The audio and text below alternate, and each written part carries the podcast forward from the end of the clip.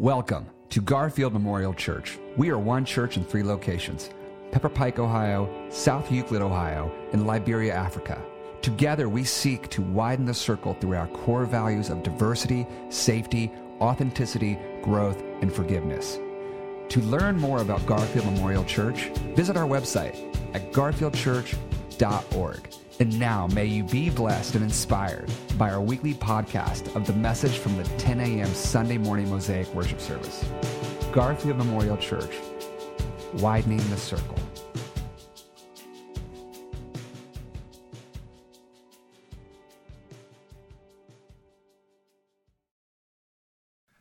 All right, good morning to all who are worshiping with us here in person and online. We're so glad that you're with us. Um, I'm Chip Freed, the lead teaching pastor here, if we haven't had a chance to meet, and want to share a very, very, very happy Mother's Day. Um, now, I, I want to confess Mother's Day for preachers can be a little tenuous, it can be a little frightening. Um, there's so many emotions that are wrapped up around Mother's Day, and I get that. It can be uh, days of joy. Some of you were raised by uh, June Cleaver of Leave It to Beaver. Um, many, most of you don't know who June Cleaver is. Uh, maybe you were raised by Martha Stewart, uh, mom before she went to prison. Um, uh, but you had a mom who was perfect, right? Or at least perfect for you, and that's great. And today's a day to celebrate. Some didn't have that mom, but, but somebody had uh, another figure step in and, and, provide that kind of maternal direction. Um, some, some have lost their moms very, very recently. I, I was in conversation with a friend of mine um, from this church just a couple of weeks ago who lost his mom recently, and today was going to be a, a day of pain. We've had moms here who have lost children, and today can be a day of pain. We have some here that I wanted to be moms, and and, and, couldn't be, and that hasn't happened for you. So there's so many emotions, and, and whenever I've preached on Mother's Day, it never fails. I'll get a Facebook message or I'll get an email or a text and say, well, don't forget to talk to this group, and please make sure you speak to this group. And it's why a lot of preachers avoid Mother's Day and just go on with the series. And, and we could have done that. We're in the middle of a teaching series. But I was thinking of all, I, I don't know, I guess I was in tune to all the emotions this year. And I thought to myself, you know, less important than what I say on Mother's Day is what would Jesus say on Mother's Day? And I've been meditating on that for a few weeks. And it's taken the pressure off of me because if you don't look like what I say, uh, don't rough up the help. Take it up with the boss, okay? That, that's, that's my cover. Um, it's good to know how Mother's Day started. Just a real quick little brief history. Some of you know this, but in 1914, uh, President then Woodrow Wilson, acting on an act of Congress, declared that Mother's Day would be a national holiday and observed the second uh, Sunday in May every single year. Um, this was the result, really, of people think of one woman's camp, uh, campaign. Her name was Anna Jarvis. Uh, Anna Jarvis had lobbied for years and years that there would be a day honoring mothers, but she wasn't the beginning of it. Actually, it was mothers in 1860 in our country during the Civil War that started to reach out to each other across North and South because they were so, so many of their, you know, children were dying. And they said, maybe there's something moms can do to heal our nation and to end this war. And they started meeting in small groups and in, mostly in churches across America. And it was Anna Jarvis's mom, Ann Jarvis, who was a leading figure in that. And they, they, they, they began to, uh, to try to figure that out. And so Anna Jarvis in 1905, when Ann, her mother, died, uh, she was in great grief. She uh, was not a mother herself. It's very interesting to me that the woman who was the instrument to create Mother's Day was never physically a mother of children, which reminds all of us that being a mom is a lot more to do than having actual kids. And many of us need to live out that call to be moms and dads and brothers and aunts and sisters and uncles to others. But Anna lobbied Congress, and in 1908, she had the first Mother's Day uh, by she sent 500 carnations to her mom's church in West Virginia. And the very first Mother's Day was celebrated in a Methodist church in West Virginia. I'm a Methodist preacher. uh, we're kind of a Methodist church. About a third of our people know that. Um, but, but I love that movement. And so, yeah, it's, it's the best movement. It's the worst movement in the world except for all the other ones. But it began that, that way. And that's why when you got Carnation today, it wasn't haphazard. It was out of the original gift. And my mom used to say to us kids, and it was kind of a joke, but not totally a joke. She said, Give me my flowers while I'm living. and so that's what Anna Jarvis did. She began to say, Let's honor moms and grandmothers and church mothers and those doing that hard work. Let's honor them while they're living. And she um, began to crusade every state in the union. Most of the male politicians blew her off, no surprise there. But she was persistent, and by uh, 1914, every state in the Union had a day set aside to celebrate moms. And it became Mother's Day. And since that time, 40 countries across our planet uh, celebrate Mother's Day as a national holiday. That's just a little background. Uh, some contemporary background. I was interested to learn that the National Restaurant Association reports that Mother's Day is the biggest day of the year for restaurants. It is, right? Anybody ever had brunch at Pier W over in Lakewood? Was a really nice brunch. Two of us, good. Um, it is expensive, um, but I, you know, if you want to have brunch at Pier W on Mother's Day, you better reserve today for 2024. True story. I was there one year when I was in my 20 years in Cleveland. We had a wonderful brunch. And the waiter came over after and he says, Would you like to make reservations for next year's Mother's Day? I said, Well, I'd kind of like to think about it. We'd like to travel around. I said, When do you usually fill up? He said, In about four weeks. So, number one day of restaurants in America. Um, Forbes magazine not- noted that Mother's Day is the Super Bowl for florists. It's the number one day in America for florists, exceeding, to my surprise, even Valentine's Day. Hallmark notes that Mother's Day is the second largest gift giving day after Christmas. I know I got a bunch of you in trouble, me too. Um, uh, it, they also report it's number three uh, holiday for greeting cards, except in Hispanic communities where it's number one. More greeting cards in Hispanic uh, communities for Mother's Day, even than Valentine's Day or Christmas, right? I mean, so you ask yourself, why do we need a day to celebrate moms? Well, I'm thankful there's a day to celebrate dads too, but it's way down on those lists, man. It doesn't even crack the top 15 in any of them, right? But why do we need a day for moms? And I'm glad moms get to do, um, uh, partly because um, being a mom is hard work. Yeah, you know that. The other is uh, because they gave us birth. Without our moms, we wouldn't be here. That's why I chuckle whenever you see some talking head on, you know, on uh, economic news or something saying, I'm a self made man. I said, Really? Do you have a belly button? Uh, no such thing. If, if, I, am waiting. I'll meet the self made person, will be the one person that never had a belly button. We, we honor moms because they're here. Uh, here's something I've been conscious of as I was doing research this week. We honor moms because moms are pretty hard on themselves. They really are. I came across something reading psychological or psychology um, uh, magazines and websites and stuff as I was researching for this sermon. I had never heard of mom guilt. It's a big thing right now. Have you heard of that? It's in psychological circles, term mom guilt or mommy guilt. It's pretty present. And it said, you know, that it's a name given to feelings of guilt particularly to moms, but also to other caregivers regarding their care and giving with moms to their kids, with, others to others. And I read Ellen Kollmeyer, who's a clinical psychologist. She wrote an article on this. Um, and she said, I'm just going to quote, ultimately, it stems from worries about all the shoulds parents are bombarded with, right? And anxiety about making all the best parenting choices. We're constantly giving messages about what we should be doing or what choices we should be making. And we usually get those from other parents or family members, so called parenting experts, of which there's no such thing. Okay? Be honest with you. Well, who of you, if you had kids or you, you have nieces, nephews, or you want to have kids, who thinks or knows they don't come with a manual? Right? Yeah, they don't. And if they did come with one, they won't work on the other ones. Trust me. I had my oldest daughters here. I had Tiana. I was so happy. I was 25 years old, became a dad, didn't know what I was doing, read all the books, talked to all the people, found out they didn't know what they were doing. When I was at seminary, most of the people had strong opinions. They were telling me what they're doing, didn't even have kids. So we figured it out, and I wrote my own manual. And some of it worked and some of it didn't. I thought, this is great. And then Perry came along, you know, um, the following year when we were at seminary, and I said, great. I pulled out my Tiana manual. I tried to do the stuff that worked. None of it worked. And some of the stuff that didn't work, worked.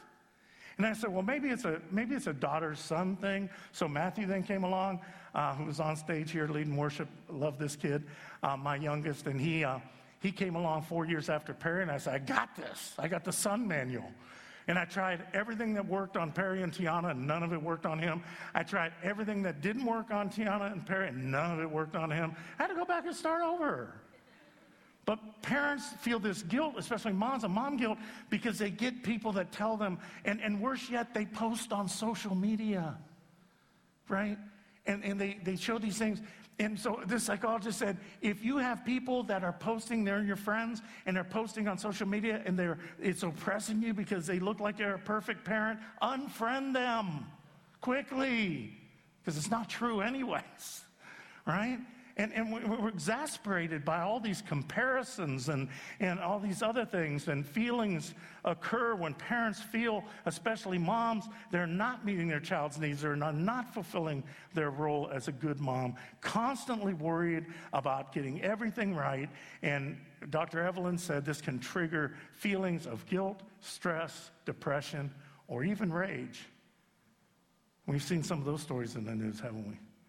Parents over, over the edge. An unrealistic idea of a perfect mom contributes to feelings like you aren't living up to expectations. But whose expectations are those? God's or yours?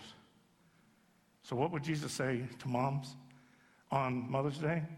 First thing I say, I think Jesus would talk about forgiveness. Learning how to forgive ourselves, learning how to forgive our parents, learning how to forgive our children, learning how to forgive others. And that's why I love this story. The only story on Mother's Day, Flora read it for us, but it's the only story we have from Jesus' childhood. The only stories we have other than this one story is from when Jesus was an infant, a baby, a toddler, and then when he was 30. That's the only stories we have. But we have this story of his mom and his dad and Jesus when he was 12. Now, this story has been very sanitized and it's usually read in a nice tone of voice. I think Flora did an amazing job putting emphasis into it. But I want to dig into this, right? Um, it's the story says, and we're just going to read it again. Now, every year, his parents went to Jerusalem for the festival of Passover, and when he was 12 years old, Jesus, they went up as is usual to the festival. A little background all practicing Jews went to this festival in Jerusalem. There would have been hundreds of thousands of people in Jerusalem for this festival. Joseph and Mary lived um, in Nazareth. They lived 90 miles north of Jerusalem. Some have traveled with me, you know that. Um, it would have taken them nine days to travel from Nazareth down to Jerusalem and back. It was a long journey back then. Um, and so when the festival was ended and they were started to return, the boy Jesus stayed behind in Jerusalem, but his parents did not know it. Assuming that he was in the group of travelers, they went a day's journey. Now, you hear me? Nine days. So, you know, down and back. So they're a third of the way home, maybe, you know, a quarter of the way home, right? And uh, at that moment, they started to look for him. among their relatives and friends. When they did not find him, they returned to Jerusalem to search for him. Doesn't that sound so sweet? Right? Do you know that this is the background biblical story for the movie series Home Alone? it is. I love Home Alone. Every great story comes from the greatest story. And this is the biblical, whoever wrote Home Alone read this story and said, Yeah, that's a great story. Uh, let me do it. Um, it all sounds very calm, right? But you remember when that mom realized that she had lost her son? Did she go, Oh, um, he's probably okay. You know, I, I, he's probably fine. No, Kevin! Right? You've seen it? You know, Jesus! My gosh! And if I put in perspective to you today, it would be like you came here on Mother's Day and you guys had a family trip planned and your kids are younger and you're going to go to New York City. You come to the 10 o'clock service, said, hey, we're going to leave. We got the minivan packed to the gills. You can barely see out the you know, rearview mirror. You can't see totally what your kids are doing in the back and you go and you leave Garfield today and you're going to hit Route 80 and you get down there and you drive about an hour and you hit Brady's Leap Service Plaza outside of Youngstown and you say, oh my gosh, we didn't bring any lunch and the kids are hungry and everybody already has to go to the bathroom and they're saying, are we there yet? You know the story, right? So you pull off the service plaza and you say, hey, let's go to the bathroom and let's get a few sandwiches. And you do that, you know, back in the bathroom, off you are to New York City. And about seven hours later, you hit the Lincoln Tunnel. And mom turns on the dome light because you're going to be staying at the Waldorf Astoria. She wants to make sure everybody's okay. And she looks back and she goes, Timmy, where's Timmy? Timmy! Where's Timmy? Where is your brother? And kids do what they do best. Oh, headphones on, Game Boy, you know. When, get those headphones off. When was the last time you saw your brother? When was the last time you saw Timmy? Oh, about 450 miles ago at that service plaza. All right? Can you imagine what the parents are saying to each other right now? Oh, he's probably back there having a Coke. He's fine. Let me tell you what it would have been in our minivan. You did this. You were supposed to be watching him. How did you not get him back in the minivan? This is all your fault. They're losing their minds. And they didn't have cell phones back then. And they didn't have payphones back then. I know we got millennials here going, payphone. They used to put a quarter in it, you could use your credit card. Anyhow, they had no way to call. They couldn't call the service plaza. They couldn't call the state highway patrol. The only thing they could do was turn around. This is biblically accurate. And drive the seven miles, seven hours, seven, 450 miles, seven hours back to Jerusalem. Can you imagine what they were going through? Now imagine Timmy is Jesus, the Son of God. Do you think Mary heard the Holy Spirit say, Mary, you've lost the Son of God? You didn't just lose Timmy, you lost the anointed one. You lost the Savior of the world. Remember when I told you, the Holy Spirit will overshadow you and you will give birth to a son. His name is Jesus and he'll save his people from his sins. You lost him. Can you imagine the anxiety that Mary's feeling? Can you imagine what they're wrestling with? The terror in the field. They finally get back to Jerusalem and they search for him for three days and nights. And they find him. Can you imagine how that went? Oh, Timmy, we've missed you so much. No, what were you thinking? And it, it, it's true. Look, look what Look what Mary said, and you have to add the tone of voice here, friends.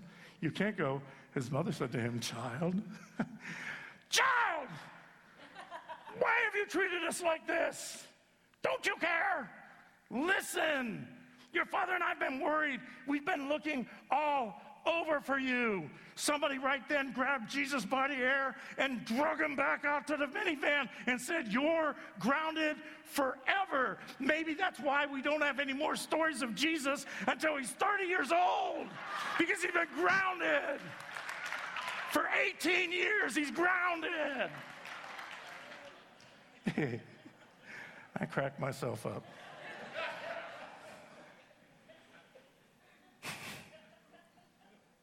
That's going to go well on the internet. if I know Pastor Kurt, that's going to be viral on Instagram tomorrow. But let me, let me say to you, that's, that's, that's accurate. That's true biblical interpretation. I don't care what you've been told in the past. Do you think that was the last time that Jesus ever frightened his mom? Do you think that's the last time Mother Mary ever yelled at him? The Blessed Virgin ever yelled? He's going to be 13 next year. Of course she yelled at him. Do you think she dealt with mom guilt? Think she didn't know it's hard work? Do you think when Jesus was all grown up and he was living in danger every day of his life and living homeless and preaching things nobody ever heard before, and he went to the cross? You think Mary didn't have questions? You think she didn't have mom guilt? There's one place in Mark chapter 3 where Jesus is teaching, and Mary goes to find him again. She's worried about him. He's going to be in trouble. And it said, Then his mothers and brothers came, and standing outside, they sensed and called for him. Could you see Mary? They couldn't text back then. Tell Jesus, get off that stage. They're going to kill him. And a crowd was sitting around him, and they said to him, Your mother and your brother and your sisters are outside asking for you. But this time, Jesus didn't come. This time, she couldn't grab him by the ear. And I'm sure she heard him say, Who are my mother and my brothers? Those who do the will of God are my mother and my brothers. How do you think that felt for her? Do you think she was saying, I, I may have failed him? I may have really messed him up so bad, God, please forgive me. Do you think she ever felt that way? How about when she was standing at the foot of the cross in agony? Of course she felt that way. Mary, the mother of Jesus, knew the pain and the hurt and the emotional life that moms and dads and sons and daughters, we all go through. She knew it. Because I had to think, and I never thought about this before, why do we have this story? One story from Jesus' childhood that none of Matthew, Mark, Luke, or John, none of the apostles, Paul, nobody, nobody would have ever known. By the time Jesus became 30 and before he went to the cross and was resurrected, traditions say Joseph was dead. He's never mentioned again after this story, but Mary is. And after the resurrection, when they began to write down their gospels, the only explanation for why we have this story is that Mary told this story.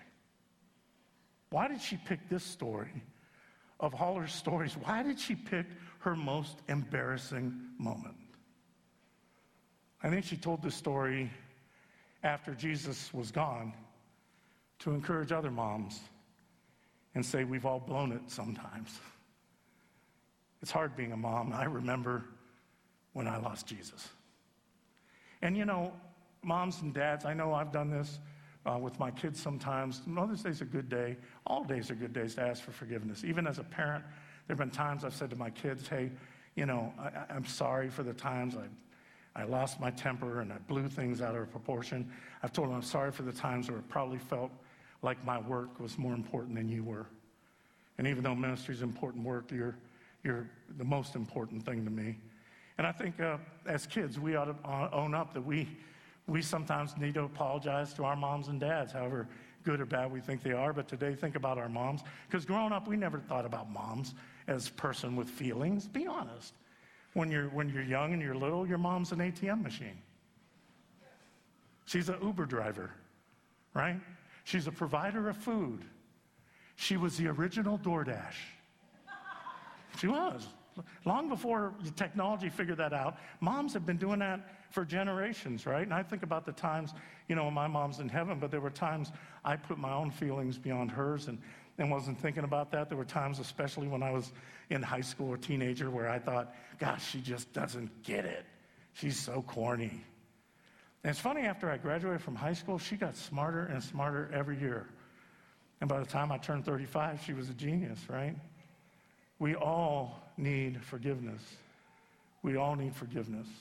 And forgiveness, the word for forgiveness in the Greek is a Greek word that's called aphiamsi, aphiami, and it literally means to let go, to set loose, or to hurl away. They used it in the first century for prisoners who hurled their chains away. What do you need to let go of? What do you need to let loose? What do you need to hurl away this Mother's Day? Jesus, you know, I think Mother Mary is telling us this story to tell moms and all of us quit being so hard on yourself. God has forgiven you. Now you start working on forgiving yourself.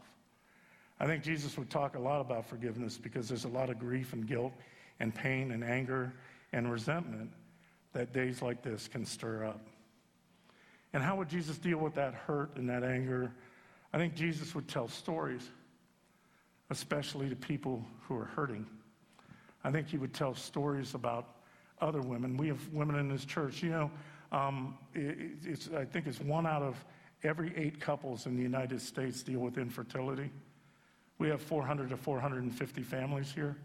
Um, so by math, that says we might have 50 to 60 families that want to have kids and can't. What would Jesus say to that? He'd tell stories about biblical heroes Sarah, Hannah, Leah, who struggle with infertility. Uh, Sarah struggled with it all her life. Yeah, we remember that in her 90s, God did a miracle and she had a child. But I think we get too hung up on the miracles because most don't get those. I think the Bible was telling us of these heroes dealt with infertility because a lot of people deal with infertility.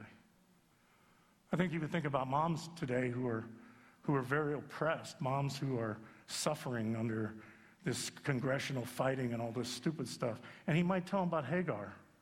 You know, Hagar, the foreigner, the slave, who was by definition raped by Abraham and made pregnant, and then Abraham cast her out in the Judean wilderness and left her there to die. Because that's what powerful people sometimes do. And they're usually men. And, and, but God says, hey, God heard Hagar, and he provided a well for her and her child in the wilderness, reminding us that God is always on the side of those who are hurting and oppressed by people in power. Maybe he'd have done a Bible study about Anna, Anna the prophet who was at the temple. She was keeping the light, the candles lit. Anna was never a physical mom. Uh, she was 77 years old when she got married, and her husband died when she was 84. But said all her life she spent time in the temple, fasting and fasting and praying. And when Mary and Joseph show up, it's a story earlier in Luke, and they're presenting the baby Jesus at the temple to be dedicated. And this is a young; these are young teenagers. They're scared to death. They're not even married yet and Herod wants to kill them, and they're dirt poor. Oh, where does that say that in the Bible? It said they took an offering of two turtle doves. If you read the Jewish law, you could not offer two do- turtle doves instead of a lamb or a goat unless you were way, way, way below the poverty line. And Anna did what? She ministered to these kids.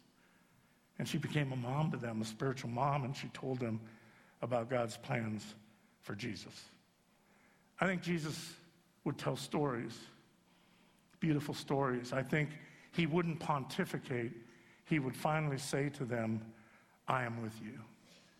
I'm with you. I, am not going to lecture you. I want to comfort you. And maybe he'd rescue us for some real bad theology. Because sometimes preachers like me and faith Christians like you, sometimes we're really bad counselors. And we mean to be helpful and we end up being hurtful. And I don't want to do that today. Um, I, you know, we say things sometimes that sound pious, but they're really inappropriate. They're kind of half truths. They're not all the truth, there's a little truth in them. Because I'm teaching a doctoral class at a seminary now, I started being, I'm in Zoom chats with other seminary professors, and it's, it's good to be around young professors because I'm an old, old uh, when you pass gas, I'm that old thing. Um, I don't want to say it, I'm trying to keep my job. Um, but I don't know if that's a bad word or not. My kids said, You made up so many words for that word. That's another story. Um, but I met a young woman named Kate Bowler. She teaches at Duke Theological Seminary. Kate is uh, um, about 44 right now, been teaching a PhD. She's been teaching there since she was in her early 30s, written some great books. And at the age of 35, while she was teaching at Duke, she was diagnosed with stage four colon cancer. And she had a young son named Luke, and her husband and uh, thankfully, I just told you, this is nine years later. Kate's in full remission, and she's a cancer survivor and teaching every day. Um, but, but she wrote a book about her time, and I went out and purchased it after meeting her, and I read it. And it was about her memoir going through that journey and people of faith she teaches at a seminary who try to be helpful, and they're so daggone hurtful. And her, you know what the title of her book was? Everything happens for a reason in other lies I've loved. I love that. Everything happens for a reason, and other lies I love, right? And she talked about these half truths that people throw around. You know, that people who are going through problems or struggles or loss of a child, and people come up and say, Well, you know, it's God's will. Well, that's helpful, right? Or, or you know, people who want to have a child but can't, and people say, up, Well, you know, when God closes a door, He opens a window. And it's half truths. But if you're hurting, how do you hear that? So God closed the door in my life. And I go through this devastation of not being able to have a child, right? And my favorite thing she wrote in the book, she said, I became certain that when I died, some beautiful moron would tell my husband that God needed an angel. Because, of course, God is sadistic like that. I don't think God, Jesus would say any of those pious things. I think he'd just say to us, I know that you're hurting. I didn't want this for you, but I'm going to walk with you through it. I'm here with you, and I, I, I want to help you carry this thing. And I'll ne- never leave you or forsake you. And we're in a world right now where our bodies don't always go work right, and people don't always act right, and things don't always go right. But this world is not all there is. And I go to prepare a place for you. But even in this world, I will be with you always, even to the end of the age. The last thing I, I want to say, and I'm just going to take maybe two minutes over my time um, because it's National Restaurant Day, and, and I got reservations too. Um, hey, come on, man. Mother Mary was human, so am I. Um, I think Jesus would say to moms, there's important work for us to do. And moms all over the world on the internet are going, yeah, thanks, Chip. That's really helpful. More work for us to do. I'm not talking about housework. I'm not talking about schoolwork. I'm not talking about homework. I'm not talking about busy work. I should have said we have some very holy work to do. Because one of the great things about moms, and I think also of dads, um, we're to model the love of our heavenly parent, the love of God. And we talk about God as Father an awful lot, right? We're taught to pray, Our Father who art in heaven. That's true. God reveals God's self as Father and Son. Um, and really, he didn't say, Jesus said, didn't say pray our Father. He said pray Abba, which is closer to daddy, or what I hope my little granddaughter calls me Papa.